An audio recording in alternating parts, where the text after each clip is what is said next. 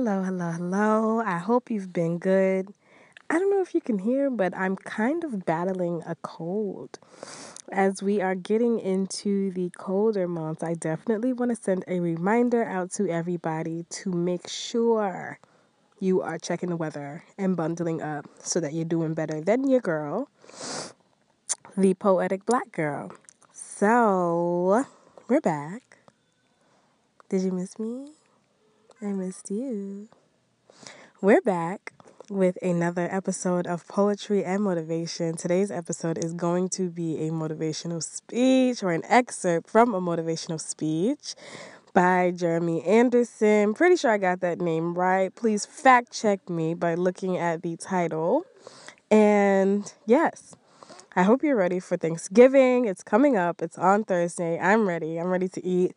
I'm ready to hear this speech. Oh my gosh, how I missed you all. So, without further ado, I will let Jeremy Anderson get into this motivational speech about perseverance, about family, about motivation, and about giving it your all, especially when you know what you want, why you want it, and how you're going to get there. So, without further ado, here he goes.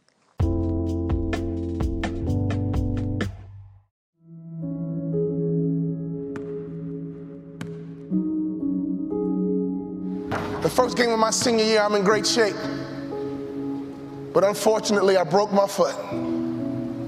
I had never been hurt a day in my life. My very first game, I broke my foot. I threw me a pity party. My trainer came to me and says, Walter, we can get you back for the Big Ten season. We can get you back, son. We can get you right back in 5 weeks. I said, Roger, when I come out of surgery, I want you to take me to the stationary bike, put me on the bike and take my cast to the pedal. But Walter, when you come out of surgery, you're gonna be on morphine and you won't feel like it. Go back and rest. I said, Roger, I don't have time to rest. Can you do that favor for me? Can you take me to the stationary bike, put me on the bike and take my cast to the pedal? As soon as surgery was over, he carried me to the stationary bike, put me on that bike and he take my cast to the pedal, and I had a customary workout that was symbolic that I don't have time to rest. I had tears in my eyes as I pedaled that bike, and I thought to myself, I can't quit. I can't give up. I came back in 6 weeks. We playing against Ohio State Buckeyes on national TV. They had a guy named Jimmy Jackson at that time. On national TV, me and Jimmy Jackson are going at it. In the first half, I had 15 points, 5 rebounds, and 5 assists. And as the first half ran out, I pulled up for my patented baseline jump shot, and I felt my foot break again. I've been trained to follow through. Every day in practice, my coach would say, Walter, shoot it like you own it, baby. Shoot it like it's yours. Even though I felt my foot break, I still followed through. And my last college basketball shot went in all nets because I've been trained to follow through.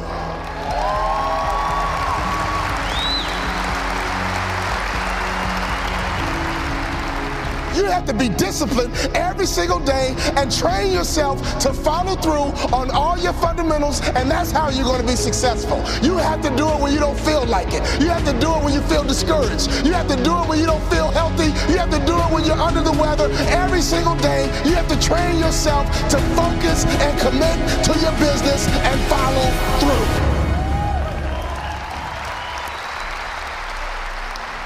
My college career was over. I got offered a job to become a hospital administrator.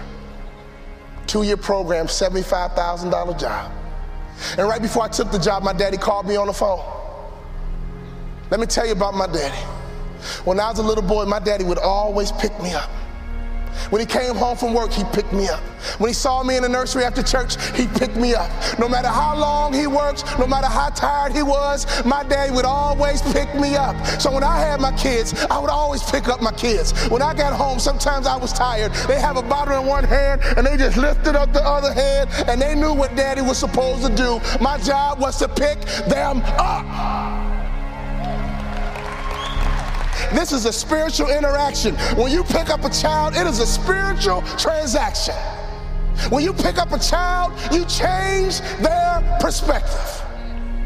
When you pick up a child, all of a sudden they can see the world the way you see it. I don't care what your children have done. There is nothing they can do for you to stop picking them up. Well, my daughter's a drug addict. I don't care. Pick her up. My son messes up. I don't care. Pick him up. I don't care. You pick them up. That is your job, mama. That is your job, daddy. That is your job, grandma. That is your job, granddad. Your number one job is to pick them up and change their perspective. My saddest day, one day, my daddy looked at me and he said, boy, you too big. I can't pick you up anymore. But when he couldn't pick me up physically, he would pick me up emotionally. He would pick me up spiritually. I had a great dad because he would always pick me up. He would always change my perspective. So my daddy called me on the phone. He asked me a question. He said, son, you had a tough year. What's next? I said, Dad, I'm going to be a hospital administrator. He said, not bad, but let me ask you a question, son. Do you believe you're an NBA player? You can't outproduce your self-image, son. If you don't think so, go take the job. But if you believe you're an NBA player, go for it. My dad had the self-control and discipline and waited for my answer. And my answer was yes. You're right, Dad. I can't work the rest of my life. But playing in the NBA is a dream I've had ever since I was a little boy. He said, go for it, son. I limped back into my coach's office with a cast on my foot. I said, Coach, what do I need to do to play in the NBA? I asked that question 4 years in a row. With tears in his eyes, he said, son, when I recruited you, I heard you was a mama's boy. But I'm here to tell you, you're just like your daddy. But what do I need to do to play in the NBA? He said, do two things you can play in the NBA. Lose 20 pounds and shoot a three-point shot with range, you can play in the NBA. I think you should be a motivational speaker, son, but if you lose 20 pounds and shoot a three-point shot with range, you can play in the NBA. I lost 20 pounds, and every day I would shoot 500 shots a day, every single day. I got invited to training camp with the Dallas Mavericks, and not only did I make the team, I became the first ever undrafted rookie free agent in the history of the Dallas Mavericks to start opening night.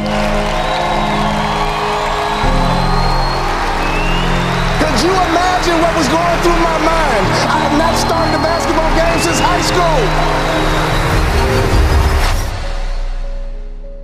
I got to the arena and they dimmed the lights and they put the spotlight right on me. Right through the spotlight, I saw my mom, my dad, and all my brothers and sisters. They surprised me at the game. Then I saw my dad. And I just pumped my fist. And he pumped his fist. And tears streamed down my face. Thank you for all those timeouts. Thank you for making sure I was always home when the streetlights came on. Thank you for making sure I could always hear your voice. Thank you for always changing my perspective. I know what it feels like to sit on a bench. I know what it feels like to get knocked down. I know what it feels like to have a hope and a dream, and nobody believes in it but a few people.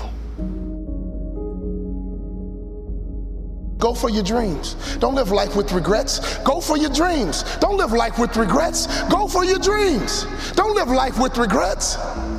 I could always hear my daddy's voice. You have children, you have grandchildren. Can your children and grandchildren hear your voice? I could always hear my daddy's voice. He would say, go out, have a good time, play with your friends, but don't let the streetlights beat you home. When I started my motivational speaking business, I called my daddy and said, Daddy, I'm going to be a motivational speaker.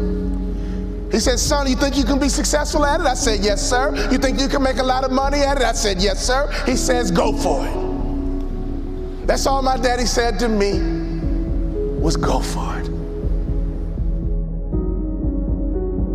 So when I think about life, when When I think about my goals, one thing he did for me as a father is to make sure I was always where I was supposed to be.